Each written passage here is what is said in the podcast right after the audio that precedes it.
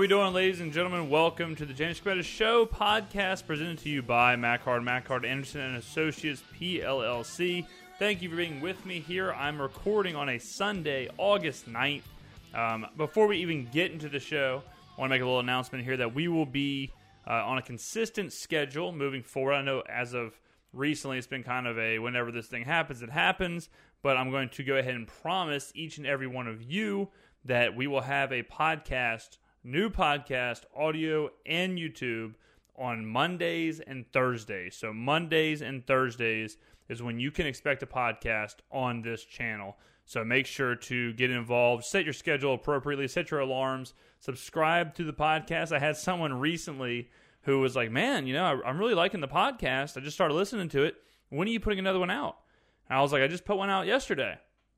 And he was like, "Oh, well, how do I get those notifications?" And it turns out subscribing via however you're listening, whether it's iTunes or Spotify or whatever, goes a long way. So make sure when you listen, you are actually subscribed to know when we drop the next podcast. Also, if you're watching on YouTube, you may notice that there's a giant microphone in front of my face. Uh, we've changed the microphone situation, added some filters and stuff, so this should sound way different. Uh, it should sound way better, but it's definitely going to sound way different. So if you are watching on YouTube and you're like, man, there's a giant ass microphone in your face, uh, that's why. So before we go into the show, right before this, Meg the Stallion and Cardi B actually released their newest song. It's called WAP, and the video is taking over uh, everything. So let's go ahead. Let's go ahead and sample. Let's go ahead and listen to a little bit live right now on the podcast. Let's listen to a clip from Cardi B and Meg the Stallion's new song. This is the new hotness. Now, I don't want to be a full boomer here. Everyone knows I ain't no boomer. I'm with I'm with the cool kids. I look, I am probably the coolest kid. So I always keep up with the newest songs and, and TikTok dances, and we, we all know that. We stand Jake Paul, Rice Gum, all that stuff here. So we're listening to Cardi B Meg the Stallion's new song, WAP, right here live on the James Smith Show podcast. Let's go ahead and take a listen. Beat it up, baby, catch a extra put this right in your Okay, and that was enough from Cardi B and Meg The Stallion's new song WAP. Wow, holy shit. You can hear more of that, I, I guess, on RedTube or something. Okay, let's move on to the actual topics. There's a lot happening here. Uh, I have all the topics pulled up. Let, let's start let's y'all want to start with Ellen DeGeneres. DeGeneres. So, look, I don't want to say I told you so. We don't like to do that here. If you have been listening to this podcast since Jump Street, since January, every single thing that's happened where everyone else is like, man, this is crazy. Man, can you believe 2020? You're sitting here like, yeah, I actually can believe it because James said that was going to happen two months ago. And another thing has happened. Ellen DeGeneres the Olympus has fallen. Ellen DeGeneres has been outed for being the worst person in history, being just mean or being toxic or her workplace environment being awful. This story is really something else. I mean, it, it's there's so much stuff happening. We can't even talk about all of it. So we'll just kind of I'll give you the brief little tidbits and then we'll talk about the whole thing. So what you need to know is 36 independent people who worked on her show came out and now when I say independent people that means that they didn't all come out together in one letter or one video. They went and gave statements. 36 people independently and all the statements corroborated with each other. I don't think 36 people came out against Jeffrey Epstein. I don't think 36 people came out against Harvey Weinstein. I'm not sure 36 people came out against Osama bin Laden in 9 11. 36 people, 36 people came out and said, hey, working there sucks. It's toxic. It's awful. She's awful. The show is fake. She's fake. Here's a few things that people are saying happen. First, it's the absolute classic. We've got you know sexual uh, misconduct, whether it's with producers or whoever coercing staff. Then we go into toxic work environments of you can't wear certain clothes, you can't say certain things, you can't do certain things, you can't eat certain things. And then it goes to Ellen, where Ellen is unapproachable, cannot be talked to, does not reference the people, does not look at anybody. Then we hear things about their guests. You know, her guests are mistreated. She doesn't talk to her guests before coming on air. Then it goes to the the prizes. We've heard stories about when she gives a bunch of CDs to the audience, the audience won't receive them. They just don't have them. It's not pretty. There was a tweet that said, "Hey, share your stories about Ellen." and for every story that I'm that I get, I'll donate two dollars to a food pantry. That guy got over 300 submissions of of people's you know uh, dealing with Ellen DeGeneres. Now I'm not going to say that all of them are true. I'm not going to say that, but it is worth noting just how bad it seems to be on the Ellen DeGeneres show. I'm not going to go too deep into Ellen as a person because I don't watch her show. I've never been a huge fan of Ellen. I've never found Ellen like overly funny or overly charismatic, but I have noticed it's kind of interesting when you look at her lineage and you look at her career, I guess. She's kind of like a practical joker with how she how she is. And she's also kind of like a shock jock. She's like a mix of Howard Stern and like uh, Rob Dyrdek or something. I mean, I, I don't get her shtick. And if you watch a lot of the interviews, especially if you go back and watch the interviews, she's almost like prodding her guest or picking making fun of her guest or scaring her guest. It's like she's on a, an episode of Hostel or something where you know you sit or a, a, you know on Saw where you sit down in the chair. She's you're in front of millions of people. She's asking you questions simultaneously. People are jumping out of boxes behind you. People are dumping water on you. You're getting scared to death. You're getting asked questions you don't even know they're coming. Uh, one of the stories that are one of the interviews that people are really highlighting is the interview with Mariah Carey. So way back in the day when Mariah Carey uh, and, and, Ellen are supposed to be really good friends, uh, Mariah Carey went on the show, and unbeknownst to her, Ellen was prodding her about the rumor that she was pregnant. And Mariah Carey had not announced she was pregnant. Mariah Carey had not mentioned she was pregnant, any of that stuff. And Ellen kept prodding her, and Mariah was just like, ah, you know, I mean, uh, we just want we just don't have to talk about that, you know and Ellen then then brought out two glasses of champagne and f- tried to force Mariah Carey. She was like, "Let's toast to you not being pregnant." Obviously, where if Mariah doesn't drink, she's admitting she's pregnant, and then if she does drink, she's not pregnant. So this is alone a really weird thing, right? You're if Mariah Carey did not know that this was going to happen, she didn't want to announce she was pregnant yet. Imagine being in this situation. You're on live TV and you're sitting there going like, "Man, there's millions of people watching me. I guess I'm going to have to tell the whole world that I'm pregnant, and that's really none of Ellen or anyone else's business. Now, here's the punchline for Ellen, and, and the part that makes this so sad. Three weeks later, Mariah Carey had a miscarriage. And that's one of the many things, one of the most famous and most recent was uh, Dakota Johnson. Let's actually play that clip from Dakota Johnson. But this was an interview with Ellen. Give you some backstory. Dakota Johnson had reached, she's an actress, had recently had her 30th birthday, and Ellen tried to goad her into why Ellen wasn't invited to the party. Dakota did not take too kindly to that. So let's go ahead and take a look at that clip. And um, how was the party? I wasn't invited. Actually, no, that's not the truth, Ellen. You were invited. Last year, no, last time I was on the show, last year, you gave me a bunch of about not inviting you, but I didn't even know you wanted to be invited. Well, who doesn't want to be invited to a party? Well, I didn't even know you liked me. of course I like you. You knew I liked you. Yeah. But I did invite you and you didn't come. So. This time you invited me? Yeah. Are you sure? Yeah. How do you know? I don't think so. Ask everybody. Ask Jonathan, your producer. Who okay. said you were? I yeah, was invited. Right Why didn't I go? I don't know. Was it? Was it?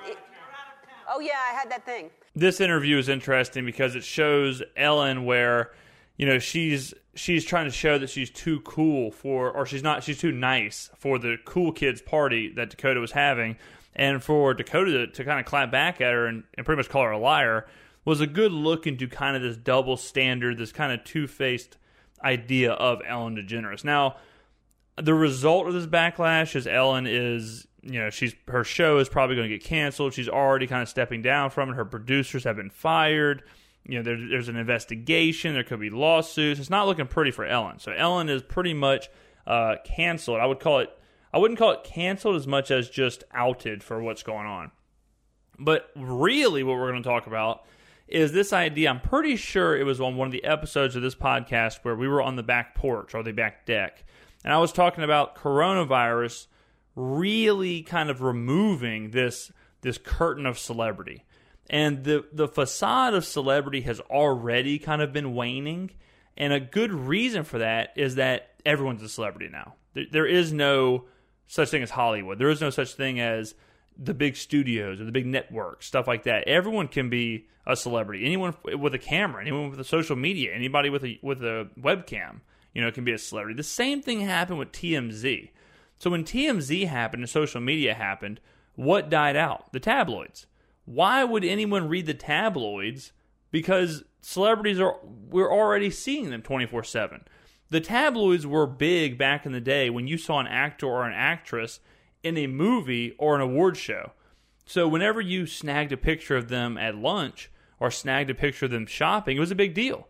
And it was cover. It was the cover of tabloids. Like, oh, here's uh, George Clooney shopping for a for a new pair of pants. Well, now that celebrities have social media and TMZ exists, where TMZ is giving you live video or or daily updates of what celebrities are doing, we saw their daily life. You know, we see more of inside celebrities' homes than ever before. We know exactly what Kylie Jenner's bedroom looks like, or Brad Pitt's cars, or what you know what the inside of the Rock's gym looks like, what they're eating, what they what their hobbies are, what they do. I mean, hell, half of these celebrities have YouTube channels. Half of these celebrities go live on Twitch every day. So this eliminated very early this kind of thing of celebrity, the mystique of celebrity. Then what coronavirus did, or not coronavirus, but just the the quarantine really, what this did was eliminated the pomp and the circumstance and the, the you know the sets and the lights and the makeup and the and the uh, wardrobe and the writers and all that stuff, the bands, everything that went into these shows. So let's take Ellen's show just for Ellen's show. Her show right now, she is performing in her like sunroom, right? She's like in her sunroom, she's just kind of hanging out. She has no makeup on, she has no wardrobe, it's just her and that's it. That eliminates a lot of the Ellen factor. Before it was just kind of like fun, poppy, happy, funny colors, a band, an audience, all that stuff in her show. And now it's just her in a $27 million mansion in Calabasas. You know, it, it, takes this like, oh, she's just a fun loving pal. She's just my pal. It's like, yeah, she's not really my pal. I can see her. I can see 15 Moroccan people with, with hedge clippers uh, landscaping her her giant ass backyard. Like I'm looking through her back window at this. I, I see this. This is weird. This isn't a this isn't a fun show. This is a look into Ellen's sunroom. So that already was removing it now, right? Then all of a sudden it's well, it's just Ellen and a camera. It's not her writers, it's not her team, it's not her music, it's not her audience. So all of this char- charisma and all of this, this stuff that celebrities are just kind of given is removed.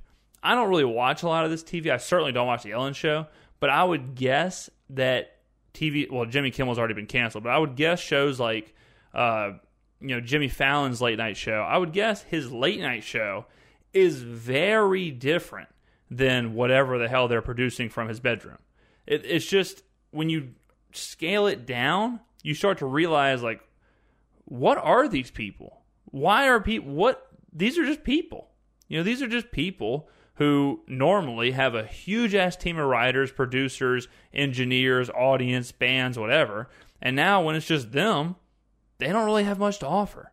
And I said this months ago that celebrity would die because of this. And Ellen DeGeneres, now hers is for a little bit more nefarious reasons, but Ellen DeGeneres' star has faded.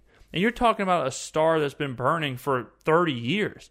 I mean, she had a TV show in the early 90s, and it took her, what, four months of quarantine to completely ruin her entire image? It's a powerful thing. I'm telling you, this, this new era of removing celebrity and removing these the big Hollywood thing and, and the, these national studio or these uh you know global studios. We're kind of jumping ahead here, but this this skips to another thing I wanted to talk about. So I heard recently that Joe Rogan is moving out of California. He's moving to Texas. Theo Von is another huge podcaster, huge comedian who's moving out of California and he's moving to Nashville, Tennessee. And this is something else that goes hand in hand with the idea that, you know, celebrity is dead. Or this idea, this like California, you know, whatever, the Warner Brothers lot, the, Sony lot, what what have you. Why do these celebrities have to live anywhere? They can do whatever the hell they want. They are the person. These individual creators are the entire thing. You can set up an entire studio in a room for seriously probably $500. You can get a top of the line microphone for a couple hundred bucks, a webcam or a DSLR camera for anywhere from 100 to $500, some lights for another 100 200 bucks, and that's it. The editing software maybe 150 bucks, 200 bucks depending on what you get. Audio editing's free, and that and you're done. Uploading to YouTube, uploading to you know your own website or what have you is pretty much free. So why do these people have to live in California?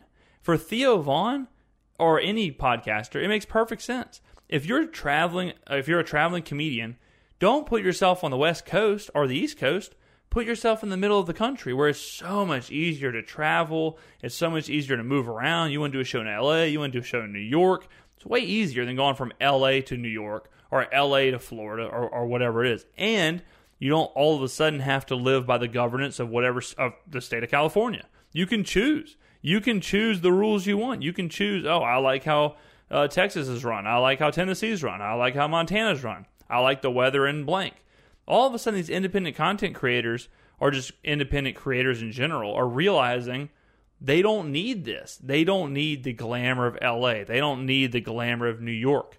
They can just do whatever they want to do. So Joe Rogan is the biggest podcaster. Joe Rogan is the biggest in this in that field. And him leaving is huge. But I think now you're going to see way more people leaving, way more people getting out of there, especially when you think about think about just comedians, right? The whole idea was I'm going to move to California. I'm going to work open nights. I'm going to I'm open mics. I'm going to work open mic nights. I'm going to do all this stuff, these comedy clubs, and then I'm going to make it big. I'm going to I'm going to get invited to a big comedy club, or a, or a producer or a director is going to see me. Well, that's not really a thing anymore because comedy clubs don't exist. So where is the comedy? The comedy's on YouTube, Instagram, Twitter. They ain't in studios. It's not at the comedy store. It's not at uh, some other some other local pub. None of those places exist.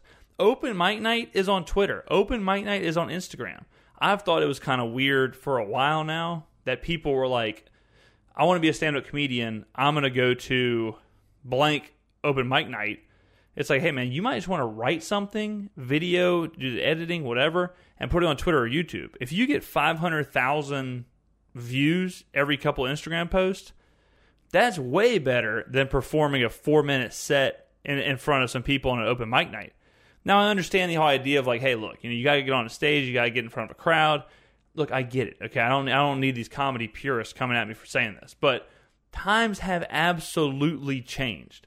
One hundred percent times have changed as far as the scope and how you move stuff around. So seeing Joe Rogan leaving California, seeing Theo Von leaving California and then just going wherever they want does not surprise me in the least.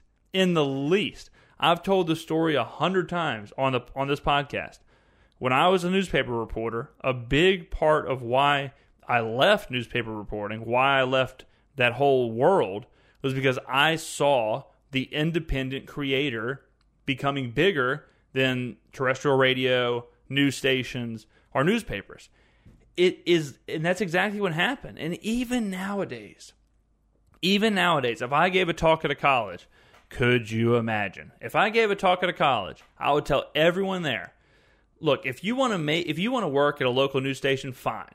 But you're way better off creating content on youtube or twitter or twitch or instagram whatever and trying to get discovered there if you go to a place and you say hey look I've never worked in terrestrial radio, but I have a podcast that has a making it a number up 2000 person a week reach and I do that and I can bring that audience with me, that terrestrial radio station should listen. And that's a much bigger demo builder than anything else you had before. I promise you that. So I know I'm not saying that everyone that listens to this show listens to this show because of content creation or because they're a content creator. But it's just interesting to note this kind of change that we're in right now. We're we're in. I would har- I would kind of compare this to back whenever like the WWE like the World Wide Web kind of hit their boom, and you started seeing these companies like Amazon or eBay or whatever, where you're like, man, you know, let's set up a shop online, and that'll be way better than a shop, you know, a brick and mortar store. And that happened there, and all these companies that took advantage of that, they blew up. We're in that exact same world now, where you're seeing all of this change with just creation. And it goes to movies to music to everything. It's not just podcasts it's not just youtube. It's not just twitch or, or any of that stuff. It's not just this space. It's not just what we are doing. It's how you will ingest content in the future. I'm telling y'all how you ingest content moving forward is going to be completely different i know i, I don't use this website but let's just think about the idea of onlyfans versus like playboy so when i was growing up and before me, well before me, Playboy was huge. Playboy was an enormous thing. If you're on the cover of Playboy, you're probably one of the biggest actresses or musicians or models in the world. And and think about how many people, I don't have the subscriber numbers in front of me, but I would I would guess that there was a ton, a ridiculous number of people getting Playboy every month, right? Paying a fee, probably like 30 bucks a month or something, to have a magazine with photos of nude women sent to their house. Think about how crazy that is. Think about how insane. People don't even get magazines anymore, much less magazines of naked celebrities. Okay, and then and just naked models. It's that alone is like, man, this is a pretty archaic idea, right? Now, what do we have nowadays? So, well, then, so what? What killed Playboy? I have no idea how we got to this part. I was not expecting to talk about this on the show. Sometimes my brain my brain rambles as I'm rambling and we go down a direction that I never even saw coming. But no pun intended. But what killed Playboy? Porn. Porn on the internet or excuse me, internet porn killed Playboy because you had this these websites that could give free videos and stuff out and they made their money through ads and they made their um, their money through site traffic and stuff like that. So they didn't need to charge a service. So that killed uh, Playboy. Now, what do we have? We have those porn stars, or just people who are in that industry, where they realized, oh shit, well, I can just create my own stuff. I don't need the producer, I don't need the middleman, and I'll sell it on my own OnlyFans website. Now, what is OnlyFans? OnlyFans is a website where anybody, doesn't have to be a girl or a model or anything, can put up videos or YouTube or videos or photos, excuse me, to people who pay for a subscription. So you pay, let's just pretend I have an OnlyFans. Oh, what a dark, dark, dangerous place that would be. Let's pretend I have an OnlyFans and I charge people $10 a month for full access to my private photos and videos. Oh, what dark, dark, twisted photos and videos those would be. And then every however often, I would post a video of, you know, casual stuff, me in a furry outfit, maybe, you know, me barefoot stepping on a, a pile of yogurt or something. What we don't have to we don't have to get into, you know, the whole you know, we don't have to get into the the real the details of what would be on my OnlyFans, but I'd post a video or a photo of that and people would enjoy it, whatever. And that would be it. But if I had a thousand people who were paying ten dollars a month for me, I'm way better off than worrying about you know a production company and videos and shoots and the you know the middlemen and or Playboy or whatever. And that's just how it is now. We went from having a subscription to Sports Illustrated to following 20 sports reporters on on uh, Twitter and Instagram. You know, we get our sports stories via that now. So it's just we're in this changing universe of of uh, of just in this digital era where it's evolved again. And I tell you this, I mean, who in the world could have started with I mean, we we're this podcast has been going on for 27 minutes or so right now.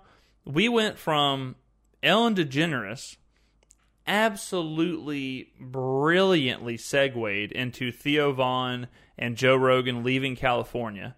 Set, somehow took a detour at Playboy and uh, p- porn then we took even a darker turn to me selling barefoot feet pictures, you know, where I'm stepping on a pile of yogurt for $10 a month. We we stopped off there and now we're detouring again into an ad for our presenting sponsor, McHard, McHard, Anderson and Associates, PLLC. I love how many people listen to this podcast, but I also love how many people ask me about the services of McHard, McHard, Anderson and Associates, PLLC. Now, listen, I, I look. I hope you never get into a situation where you're T-boned by an 18-wheeler because the driver may have had one or two too many Trulies. And if you have two too many Trulies, you're out. Okay, I don't know what the hell's in Truly. I got a sneaky feeling we're all going to pay for it in about 40 years when our fingers start falling off or something from whatever the hell is in those things.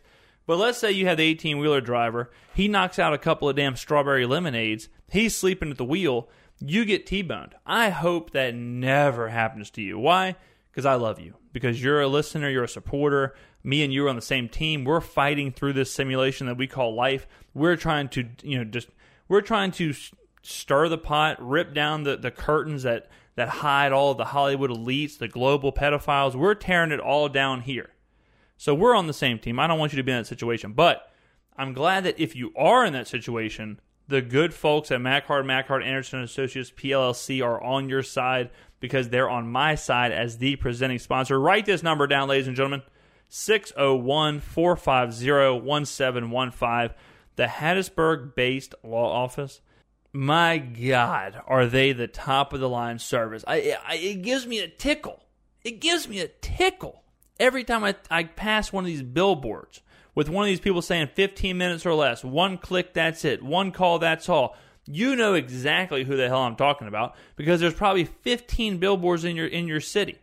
They ain't tricking us. Say it with me. They ain't tricking us.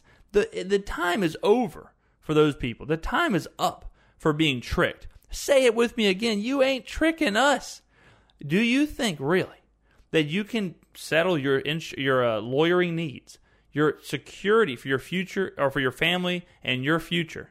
In 15 minutes or less or one click that's it. I can't get a thin crust pepperoni with banana peppers and jalapenos in 15 minutes or less. Are you kidding me? Are you kidding me? And you're you'd be well better off spending 15 minutes ordering a pizza hut than one of those lawyers. And I had to just stop myself from, from saying a dirty word to describe those lawyers. And we don't say stuff like that on this channel because we are a family values podcast first and foremost. Again, guys, let me go through everything that they can do for you car wrecks, 18 wheeler collisions, wrongful death, bad faith insurance claims, fire loss, termite damage, offshore injuries, employment discrimination. My God, is there anything these guys can't do? Whatever your situation is, it's important to them. Again, 601 450 1715, or go to their website, a beautiful website. I look at it all the time. Sometimes I don't even need lawyering, I just go to their website and look around. McHardLaw.com, M C H A R D L A W.com. Tell them James Cometa sent you, or you heard about their product on the James Cometa Show podcast, and they'll move you to the front of the line. That is my guarantee promise. So I think we've talked about uh, my OnlyFans enough. Let's talk about some, you know, actual stuff happening in our society. This is kind of an interesting story. So Jonathan Isaac, if you don't know who Jonathan Isaac is, he is a basketball player for the Orlando Magic. But anyways, he's playing at basketball in the NBA bubble. And if you haven't watched any of the NBA bubble, they're doing, you know, typical kneeling for the anthem, Black Lives Matter stuff. All good, doesn't matter. Well, Jonathan Isaac was he stood for the national anthem and he got a little bit of shit for it. And you know, when I saw this, I was thinking, "Oh, this is going to be rich. This is going to be a teaching moment for everyone." Here's the teaching moment before I even get into the story. The teaching moment is Drew Brees did this exact same thing. We covered that on this podcast. Well, he actually didn't do the exact same thing. He said he would do this. He said he would stand for the national anthem. He didn't actually do it yet. So he said he would do it. Do y'all remember how that went?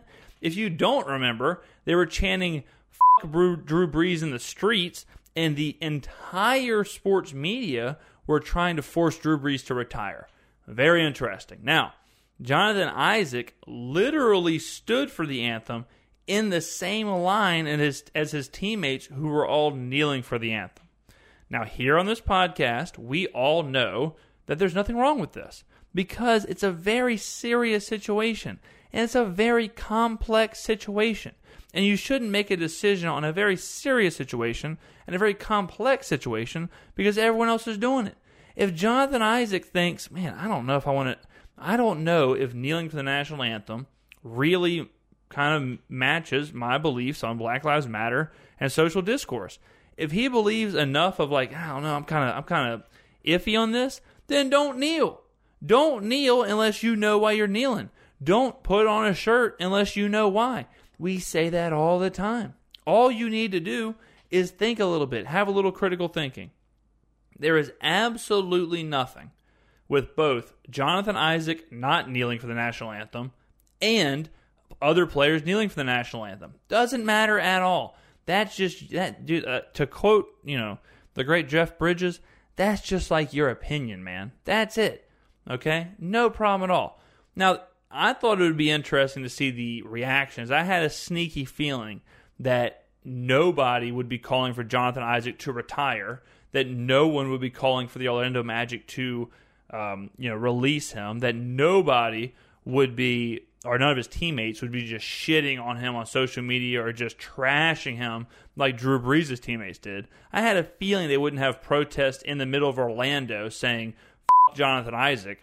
And wouldn't you believe it? That actually didn't happen. Now, there was some problematic uh, response. Dan Le Batard from ESPN, uh, there, his show put up a, a poll, and he took it down. He apologized for it because he said it was ridiculous, and he said it was, you know, it just wasn't what he wanted it to be. Which good for Dan. You know, good for Dan that that he did that. But the poll. Oh, I, I forgot to explain why the poll. So a couple days after Jonathan Isaac didn't kneel, he tore his ACL, and his season's over. Very sad. And Dan Le poll was, uh, is it here? It is. Uh, what is it? Is it funny the guy who refused to kneel immediately blew out his knee? And then it was a poll of yes or yes or no. Now again, Dan took that down and he admitted that it t- completely missed the mark, and it, it, was in bad taste and all that stuff. So understandable. And the whole thing's blown over. It, it's been a week. That was a week ago. A week ago it happened, like five, you know, six days ago, something like that. And he's already had the surgery. He's he's in, you know, he's he's doing fine. But it's very interesting to look at it. And it's very interesting to look at why it happened like that. Now, let me ask you. I'll ask you, the listener. You now look. I know that if you're listening to this, you probably listen to every podcast. So I'll ask you, why do you think? Why do you think the reaction to Jonathan Isaac not stand, not kneeling for the national anthem was so different than Drew Brees saying he wouldn't kneel for the national anthem? I'll give you I'll give you four seconds. Go ahead. If you said that the reason is because Jonathan Isaac is black and Drew Brees is white, you are wrong. Surprise. No, I don't think it is a race thing. I think what happened was Drew Brees was first. I think Drew Brees was first, and the outcry, the social media shitstorm, per usual, was to crucify him. Barabbas, Barabbas. I think it's like the third or fourth time we've made the Barabbas reference in the Drew Brees story. I don't know how this all works, ladies and gentlemen. Just buckle up and you're on for the ride. But that's that's why. Is that Drew Brees just kind of said something in the middle of protest, and he was the first, and so the social media echo chamber went bananas. Now, look, if you're sitting here going, whoa, whoa, whoa, whoa, whoa, whoa, whoa, James, whoa, whoa, whoa, I'm not wrong. Okay, it de- it definitely is a racial thing. That may have a little like that. I'm not saying that's completely nothing, but I don't think it's a situation where it's hundred percent just racial. I think it's really just kind of like they exploded on Drew Brees, and then we saw DeSean Jackson happen. We saw some other athletes opening their mouth. We saw Kanye West opening his mouth. So all of a sudden, people started to hear a bunch of different sides and people started to think kind of differently. And just through almost a forced discussion of the whole process, we saw Drew Brees, you know, he apologized. We saw DeSean Jackson apologize. So we saw not only the situations occur, but we also saw the situations resolve themselves. So now when Jonathan Isaac does it, people have been forced to see both sides. And so people aren't as volatile towards the situation as with Drew Brees. DeSean Jackson situation, we said on this podcast, we skewered Stephen A. Smith and everyone else at ESPN for not going in harder on DeSean Jackson. And I believe the reason they didn't go harder on him is because they were exhausted from going too hard at Drew Brees. That happens all the time. I'm telling you. That happens all the time is that something happens in the news and people go ballistic because the first time they see it, they have all the energy about it. Then something very similar happens about two weeks later, and people are already tired. People have already spent all their energy getting mad or worked up or whatever about the first thing, and they just don't have the time. They don't have the the just capabilities to have that much vitriol and that much anger over and over and over. So Jonathan Isaac being this late into the story to you know say he, or to not kneel, people were just kind of like kind of tired, kind of just fatigued. It's it, that's what it is. It's a fatigue of this this uh, class, you know, just kind of just like anger and this and this rage, just immediate uh, reaction. So it's kind of interesting when you see that, but it goes more of what I say with Drew Brees thing was that if you take a step back with Drew Brees and you really thought about what he said and how he handled his whole situation, and you thought about everything as a whole and then reacted, there's no need to be like, hey, Drew Brees should retire, right? I mean, think about that. Just think about situation A, Drew Brees called to retire. Situation B, Jonathan Isaac, there was like a Twitter poll or something, and I, that was about it. You know, like you talk about very different. It's not like they were. It's not like they were both getting ridiculed in in the public one was called to end his career, and the other one really just kind of had nothing going on. So I'm telling you guys, and I know you all do this because you're all listeners to the podcast, but just think first. Just think first and then react. That will always go better. But I, you know, Jonathan Isaac tearing his ACL right after this all happened. Hate to see it. Hope he gets better, obviously. But yeah, I'm a definitely was interested in seeing how that would all play out. I, did, I honestly didn't think that it would all play out that way because I didn't think it would go away so soon. But it was literally out of the news cycle in 12 hours, something like that. So let's move on a little bit. Have y'all heard about this? Dwayne The Rock Johnson, former wrestler, former World Heavyweight Champion, former WWE Champion, wants to tap. Oh, I don't know why I'm reading this headline. I have the story. So the way I've been doing it recently is that I have like a website up or a web page up, and then I have a bunch of tabs of the stories I want to cover. And then once I cover the story, I just eliminate the tab to kind of make sure I don't forget any stories. And so I just have a random story up to cover this, even though I don't like cover the specific story I have pulled up. So I was reading the headline. The headline is Dwayne The Rock Johnson wants to tap the XFL's reality TV potential. What I want to talk about is that Dwayne The Rock Johnson has bought the XFL. So the XFL is the football league that challenged the NFL or was trying to challenge the NFL before coronavirus. Um, Dwayne The Rock Johnson, who we will just now call The Rock, uh, and his ex wife and a group of investors bought the football league for $15 million. And, you know, I mean, the XFL's viability is a, is a different story, I guess in my opinion, what the XFL always should have been is just a supplement to the idea of football. Everyone loves football. Everybody loves football parties, fantasy football, betting on football, whatever, watching football. What the XFL should have always been was okay, we have the NFL from September to January, whatever, September to February. The XFL should start their season two weeks after the Super Bowl and end their season right before the NFL starts. Just be football. That's it. You don't have to do anything crazy. Just be football. What you don't want to do is compete with the NFL. You don't want to compete with college football. Just be football when there is no football. You know people want to watch football.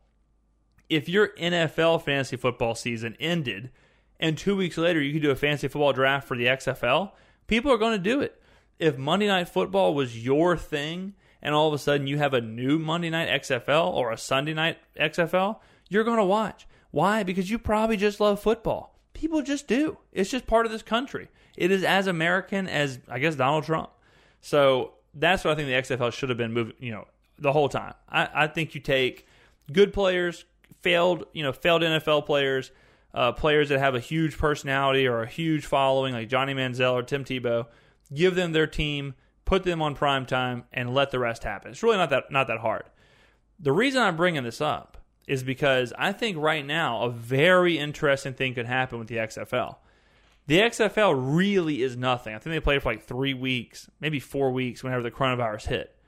What if, I'm spitballing here, what if the XFL took eight teams and they said, we're going to take eight new teams and we're going to have all kind of players from college and former players in the NFL, whatever.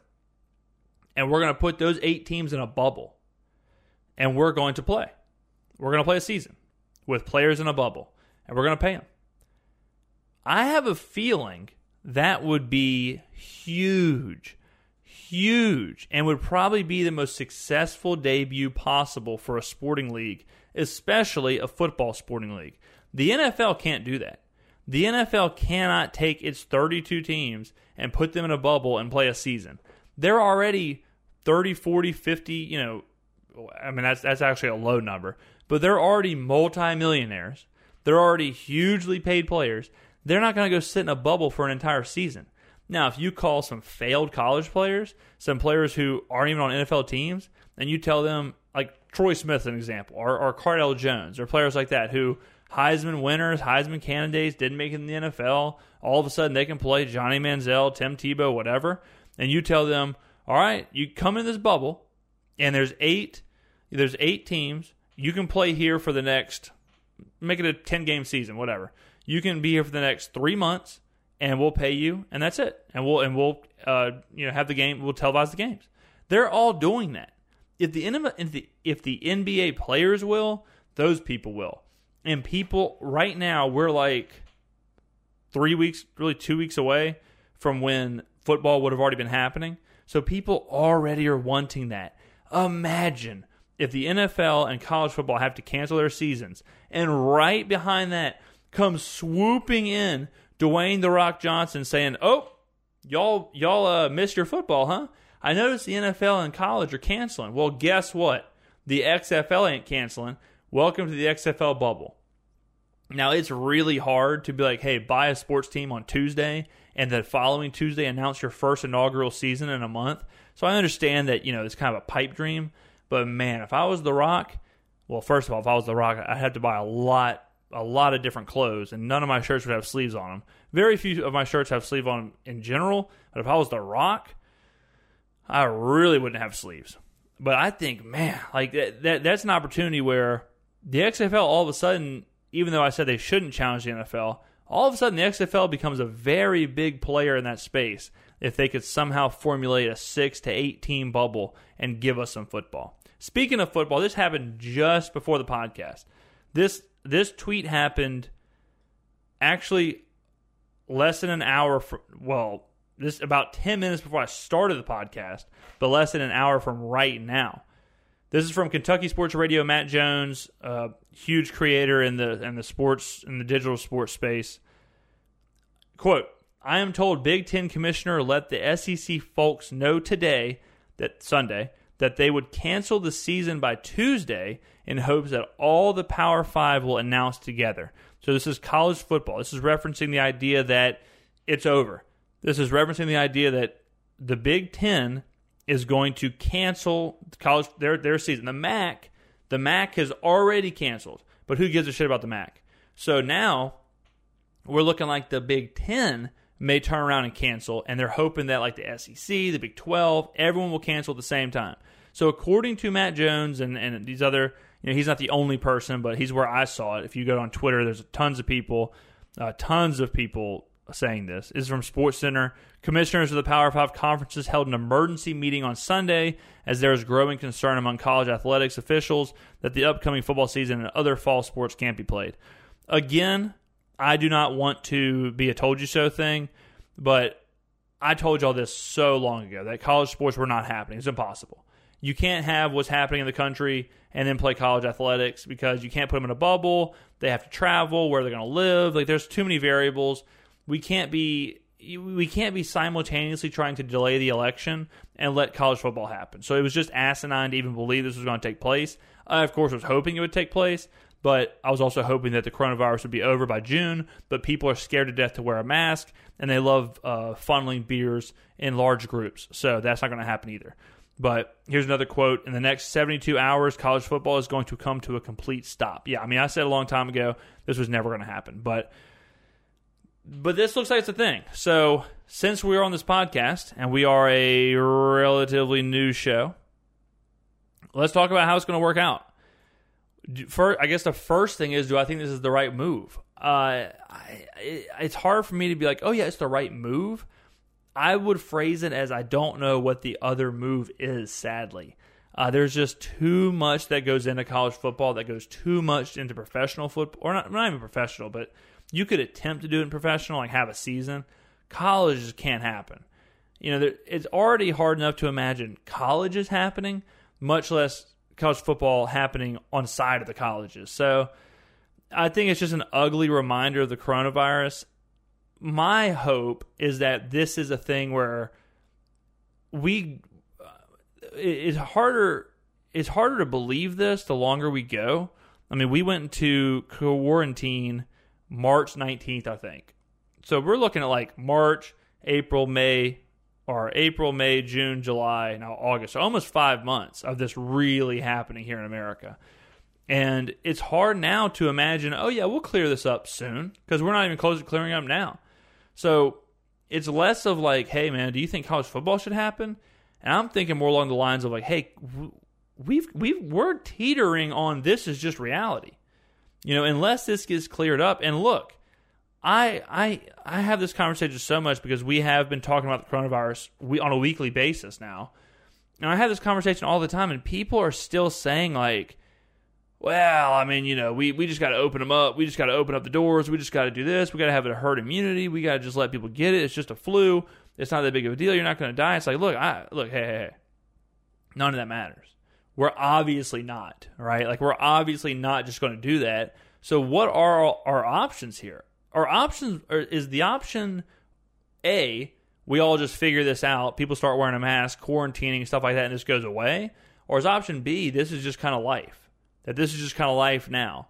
And even if in a year, right? Even if in a year it does kind of take care of itself, but if we live this life for a year, then that's pretty much just life, right? Like, if you told me, hey man, this will be totally good in exactly two and a half years, that might as well be a hundred years. Because living this lifestyle is tough. It's real tough. And this college football thing is a reminder that this thing is here. Whether you believe it or not, and whether, you know, whoever in your town or city or friend group, whether they believe in it or not, is really irrelevant. Because this is this is what's happening. College football is getting canceled. The NFL is getting canceled. We're on like our 13th or 14th straight day of a MLB game getting canceled or postponed because of coronavirus. Uh, bars can't serve alcohol. Where I live, they can't even be open past 11 p.m. You can't go into restaurants without masks. I have yet to go into a restaurant. Like I have yet to eat. You know, go and sit in a restaurant and eat. I've been to some some places and had drinks or whatever, like on a patio or, or what have you, but or whatever. But I have not been served food. You know, like sat there and ate since all this stuff happened. And most of that was way at the beginning when the mask ordinance wasn't even a thing. So it's just crazy to think like it's gone this long and now we're getting into Christmas and Halloween and Thanksgiving and all that and and we're staring down a real thing where you know people I think still think this is a game. People still think this isn't real. People still think it's just kind of like a bad flu or something. But look, when there's no football, when there's no football at all, and we go through a year or a, a you know a cycle where there's no March Madness, there's no Olympics, there's no NFL, there's no college football, uh, there's no whatever Thanksgiving and Christmas and New Year's, there's no New Year's Eve parties and all that stuff. People are gonna be looking around like, how did we let this happen? How did we let this happen? So whether I think it's the right call or not with football, it's just a sobering reminder of really the reality we're in.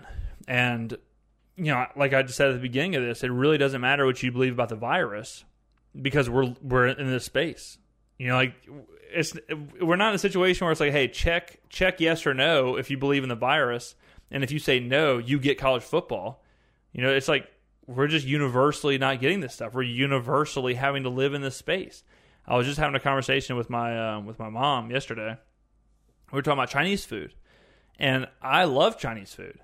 I was thinking I have not had Chinese food in almost six months because I haven't gone to a Chinese buffet, and I used to go all the time, like once, twice, like probably twice a month. Would just go to a Chinese buffet, and I have it's just gone. It's just gone like that. Like it never existed. And I'm thinking to myself, when the hell is the next time will I ever go to a Chinese buffet again? It was just gone in a heartbeat.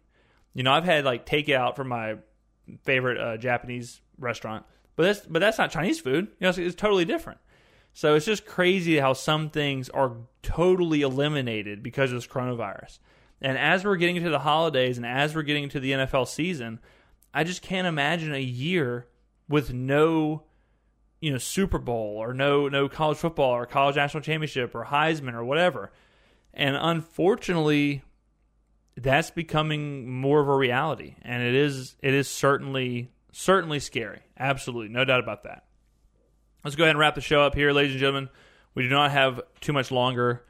Um, I hope you have a fantastic Monday. But one thing I wanted to touch on, and this is something else that I've had a lot of conversations with recently, but right now I've had more people ask me about Pizzagate, the pedophile scandal, the pedophile ring.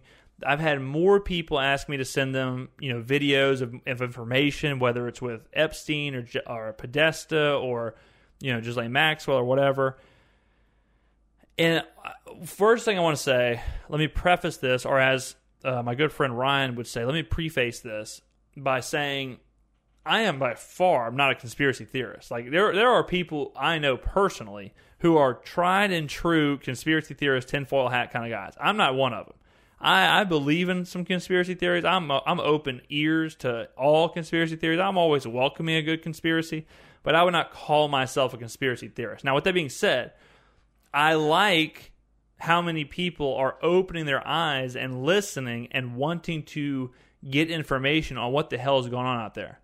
I would tell you right now is a very good time for you to do a deep dive. And I'm not talking about JFK getting, you know, blasted in a parade in Dallas. I'm talking about really take a look at what's happening in this world right now as far as the global elite, the Jeffrey Epstein stuff, the Ghislaine Maxwell stuff, uh, all of that. Take a hard look at the information right now and really think about the world around you. Uh, it's very interesting. Very, very interesting. I'm not saying to believe all of it, but I've heard a lot of people who are um, having conversations right now where they're trying to open their eyes and they're trying to think out of the box.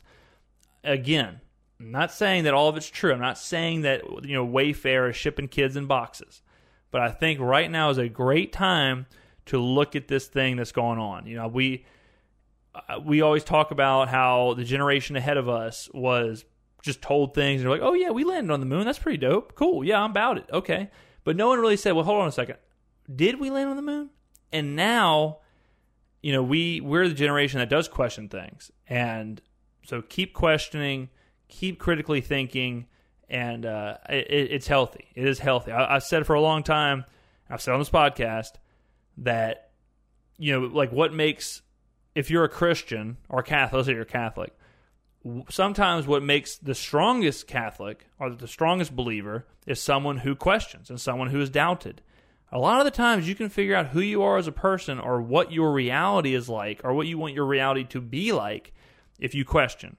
If you ask questions, if you doubt, if you find the answers, stuff like that. So that's something that I would uh, behoove all of you to do is to do some deep digging into this world around us, especially as we go into an election season where, and now it's going to be a really crazy election season, but it's good to try and figure out what the hell is true, what the hell is false, and uh, what your nation, wherever you live, because we have some we have some overseas listeners according to the demographics, but wherever you live, take a good look at uh, at what's actually happening around you. So I will leave you with that. Thank you for listening. Again, Monday and Thursday, every Monday and Thursday, every Monday and Thursday, I promise you, we will have a podcast every Monday and Thursday. So hold me to that. I will hold myself to that.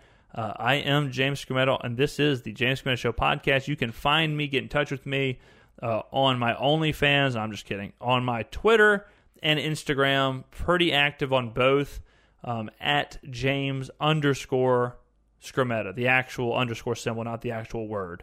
So James underscore Skrmetta, S K R M E T T A. Again, thank you to our presenting sponsor, McHard, McHard, Anderson and Associates, PLLC. Love those people over there protecting each and every one of you. Have a great week, ladies and gentlemen. We covered a lot of stuff today, and I will see you and talk to you Thursday to help guide you through this insane time. Who better to guide you through the craziest time in American history, easily the craziest time in American history. Who better to guide you than me? So I'll see you Thursday. Thank you for listening to the James Skrmetta Show podcast. Are you listening? Damn. Uh. Yeah.